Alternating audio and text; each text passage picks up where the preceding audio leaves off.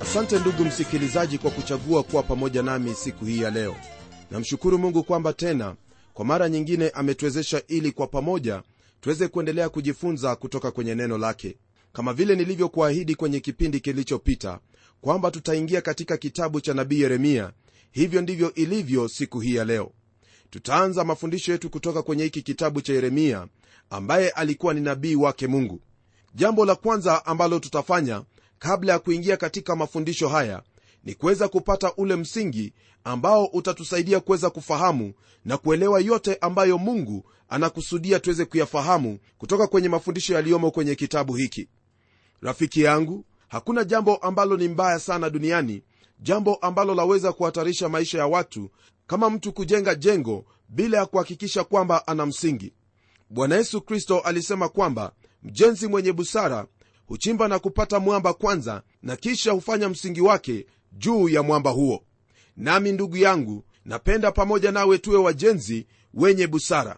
Tuweze kupata msingi ili tuweze kuendelea kujijenga kutokana na huo msingi.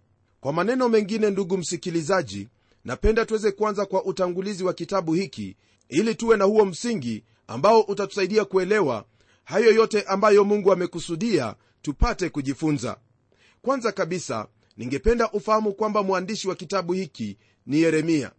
Kwenye kitabu hiki chote cha yeremia utapata kwamba yeremia ni nabii mwenye moyo uliovunjika. Kitabu hiki cha yeremia kwenye biblia ni kitabu ambacho si cha kawaida. Naam kila kitabu katika biblia ni cha kipekee lakini kitabu hiki ni cha kipekee kwa njia iliyo tofauti kabisa. Manabii wengi hujificha na kuandika unabii wao bila kujitambulisha waziwazi. Lakini yeremia ni nabii ambaye unabii wake ulionekana katika maisha yake. Yeye mwenyewe anatupa historia ya maisha yake binafsi. Hebu tutazame mambo machache ambayo yananena kumhusu yeremia. Kwanza kabisa alizaliwa kama kuhani huko anathothi mji mdogo kaskazini mwa yerusalemu. Waweza kupata habari hiyo kwenye aya ya kwanza sura ya kwanza. Jambo la pili alichaguliwa kuwa nabii kabla ya kuzaliwa nayo habari hiyo waipata kwenye sura ya kwanza aya ya tano. Jambo la tatu aliitwa katika huduma ya unabii akiwa na umri mdogo. Hiyo ni katika aya ya sita kwenye sura hiyo ya kwanza. Jambo la nne aliagizwa na mungu awe nabii.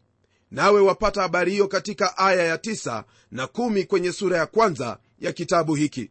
Jambo la tano alianza huduma yake wakati wa utawala wa mfalme yosia na aliomboleza wakati wa mazishi yake.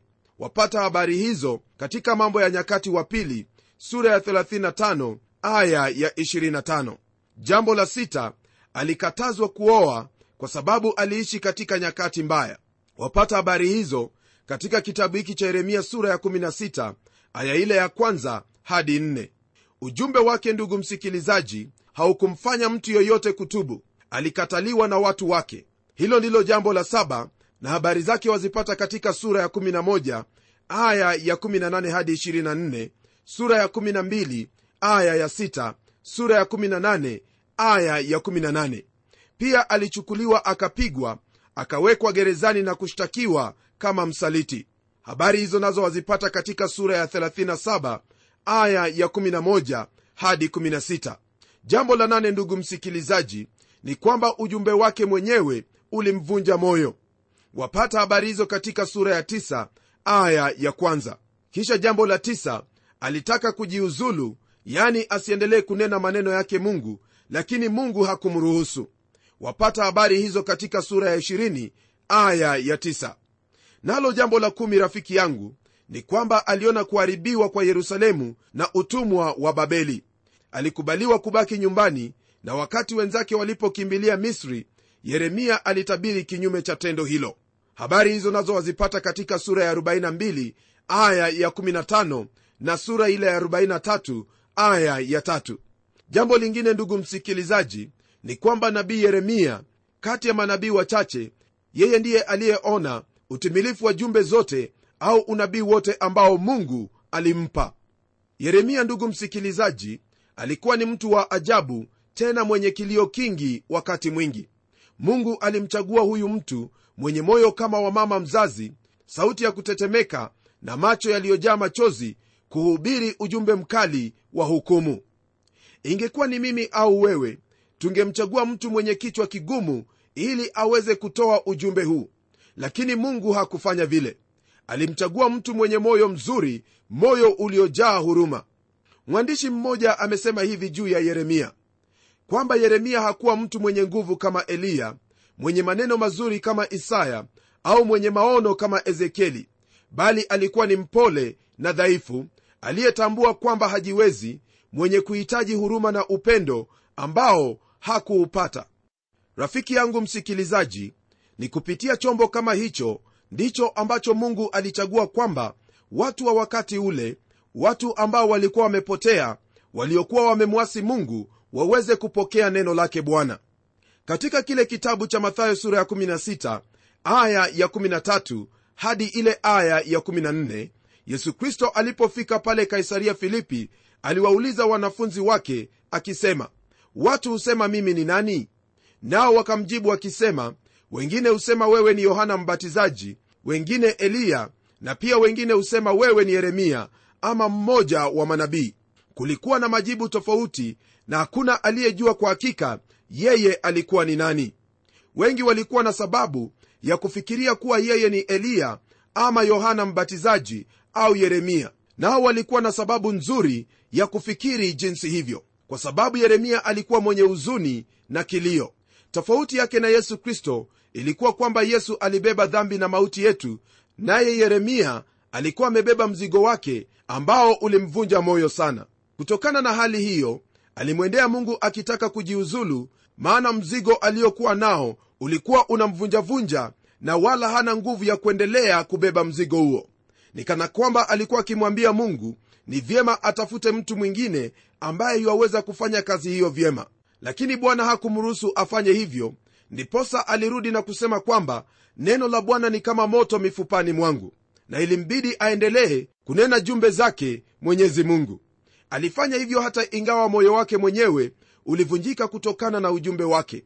Mungu alitaka mtu kama huyo kwa maana ndiye aliyefaa kuwa chombo cha kueneza ujumbe huo.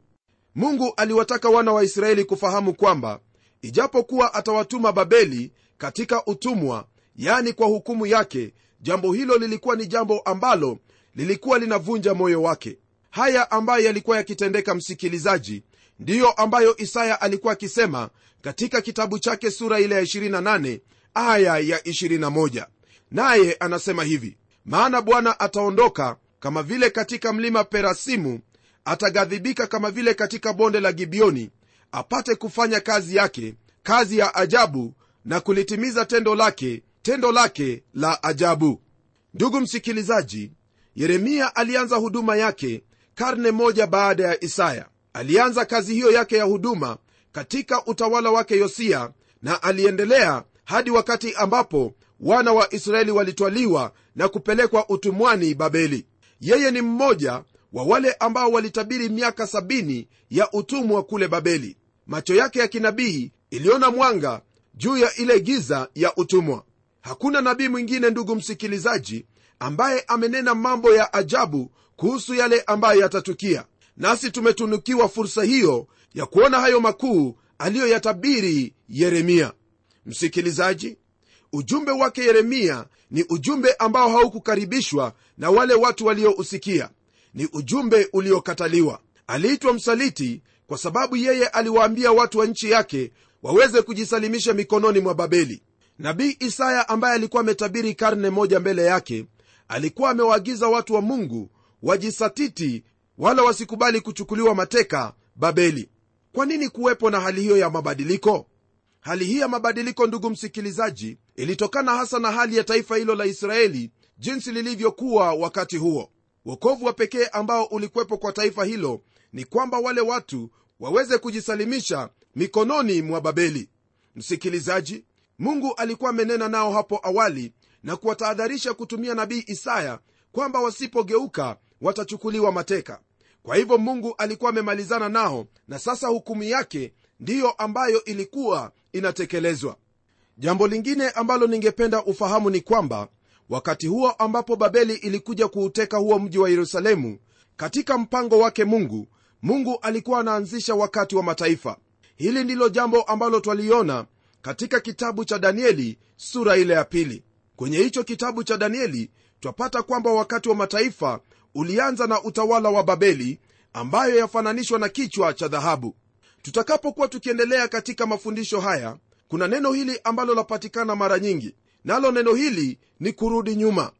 Neno hili lapatikana karibia mara 13 hili ni neno ambalo limetumiwa mara nne tu katika agano la kale. Mara moja katika kitabu kile cha mithali na mara tatu katika kile kitabu cha nabii hosea. Ujumbe wake hosea ulikuwa ni ujumbe kwa taifa ambalo lilikuwa limeacha maadili yake mungu na kurudi nyuma taifa ambalo litanenwa sana katika kitabu hiki cha yeremia ni taifa hilo la babeli ambalo limetajwa mara 164 katika kitabu hiki kuliko sehemu zingine zote kwenye maandiko. Babeli ndugu msikilizaji ndiye aliyekuwa adui. Kufikia hapo ndugu msikilizaji naamini kwamba sasa tu tayari kuweza kuingia katika mafundisho katika sura ya kwanza. Jambo la kwanza ambalo ningependa ufahamu ni kwamba katika sura hii ya kwanza twazingatia mwito wa nabii yeremia wakati wa utawala wa mfalme yosia. Ili uwe na ufahamu ulio bora kabisa kuhusu unabii itakuwa ni vyema kwako ndugu msikilizaji uweze kusoma kuanzia kile kitabu cha samueli wa kwanza hadi kile kitabu cha mambo ya nyakati ya pili. Vitabu hivi ambavyo ni vya historia vyaelezea jinsi hali ilivyokuwa wakati huo na ni kwa nini mungu alituma manabii. Manabii wengi walitabiri wakati huo wa hivyo vitabu isipokuwa nabii hagai zakaria malaki ambao walitabiri baada ya ule utumwa. Na iwapo ungelipenda kuelewa zaidi kuwahusu itakuwa ni vyema uweze kusoma vitabu vya historia yani kile kitabu cha ezra na nehemia. Hebu tuingie kwenye aya ya kwanza tupate kile ambacho neno la bwana latuambia. Neno la mungu lasema hivi katika aya ya kwanza. Maneno ya yeremia mwana wa hilkia mmoja wa makuhani waliokuwa katika anathothi katika nchi ya benyamini. Hapa ndugu msikilizaji twapata hilkia ametajwa. Hilkia alikuwa ni baba yake yeremia. Alikuwa ni kuhani mkuu ambaye alikipata kile kitabu cha torati wakati ambapo yosia alianza kutawala. Hiki kitabu kilipopatikana ndipo kulikwepo na uamsho wakati wa mfalme huyo yosia. Uamsho ndugu msikilizaji hauwezi ukaletwa na mtu bali huletwa na neno la mungu. Sio kuhani bali ni neno. Uamsho wowote ambao umewahi kutokea kanisani ni kwa sababu ya neno lake mungu. Kwa kweli mungu hutumia watu lakini neno lake ndilo lenye kuleta uamsho.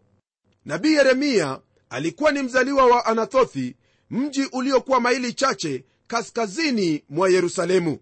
Neno la mungu liendelea kutwambia katika aya ya pili kwamba ambaye neno la mungu lilimjia katika siku za yosiya mwana wa amoni mfalme wa yuda katika mwaka wa 13 wa kumiliki kwake. Waweza kukumbuka ndugu msikilizaji kwamba yosiya alianza kutawala alipokuwa na miaka minane naye alitawala kwa miaka 31 yeremia naye alianza huduma yake wakati yosiya alikuwa na miaka 20 na miwili. Kwa hivyo wote wawili walikuwa ni vijana ambao huenda walikuwa marafiki yeremia alitabiri miaka 18 katika utawala wake yosia. Naye pia alikuwa ni mmoja wa waombolezaji katika mazishi ya huyo mfalme. Waweza kupata habari hizo katika kitabu cha mambo ya nyakati wa kwanza sura ya 35 aya ya 25 katika utawala wake yosia katika utawala wake yosia yeye alitenda jambo ambalo ni la kipumbavu sana. Alikwenda kupigana na mfalme wa misri farao huko karkameshi. Ingawa farao hakuwa amekuja ili kupigana na yuda. Lakini kwa sababu moja au nyingine yosia alikwenda kupigana naye na huko aliuawa kwenye ile bonde ya esdraeloni au amergadoni katika megido. Msikilizaji yeremia aliomboleza kwa kuwa mfalme huyu alikuwa ni mfalme mzuri. Isitoshe uamsho wa watu wa mungu kwa mara ya mwisho ulitokea wakati wa huyu mfalme nao huo uamsho ulikuwa ni mkuu sana uamsho ambao ulibadili mambo mengi. Baada ya kifo chake yosia yeremia nabii aliona kwamba taifa hilo lilikuwa linaingia katika giza la usiku. Usiku huo haukuwa ni usiku mwingine bali ni ule utumwa wa babiloni. Utaendelea hadi wakati ambapo watatoka utumwani na kurudi nyumbani.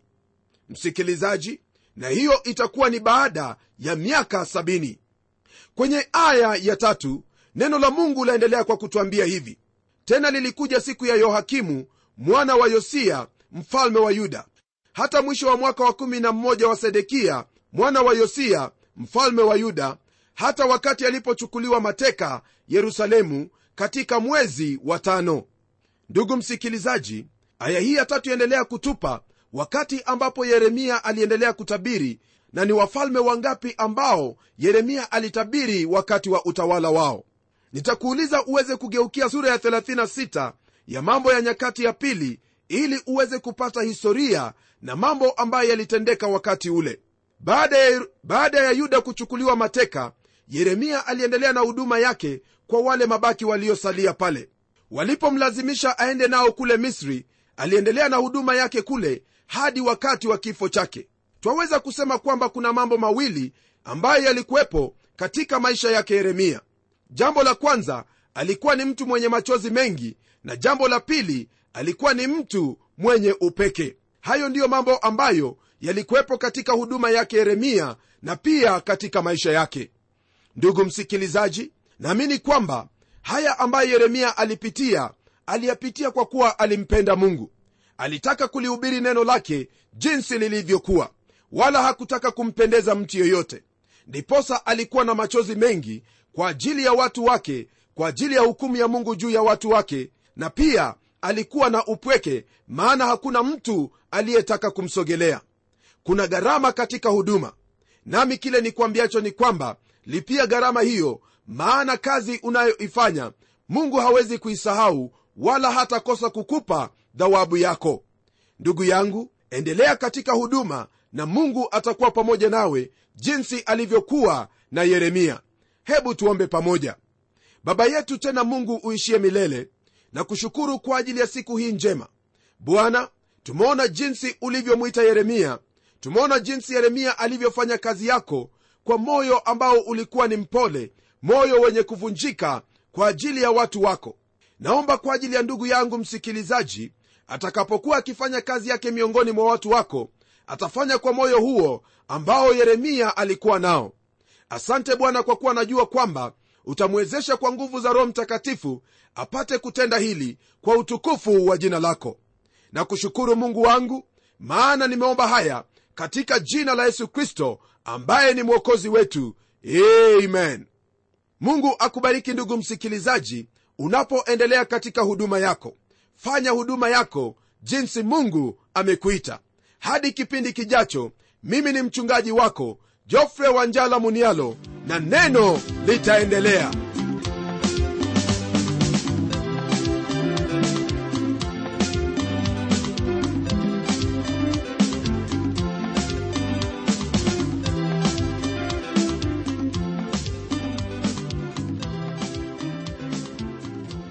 Kufikia hapo msikilizaji wangu najua kwamba baraka umezipokea na iwapo una swali au pendekezo uitume kwa anwani ifuatayo. Transworld radio sanduku la posta ni 21514 nairobi. Kisha uandike code namba ambayo ni 00505 kenya. Nitarudia tena. Transworld radio sanduku la posta ni 21514 nairobi kisha uandike code namba ambayo ni 00505 kenya. Hebu tukutane tena kwenye kipindi kijacho kwa mibaraka zaidi. Ni mimi mtayarishi wa kipindi hiki pamela omodo nikikuaga kwa heri. Na neno litaendelea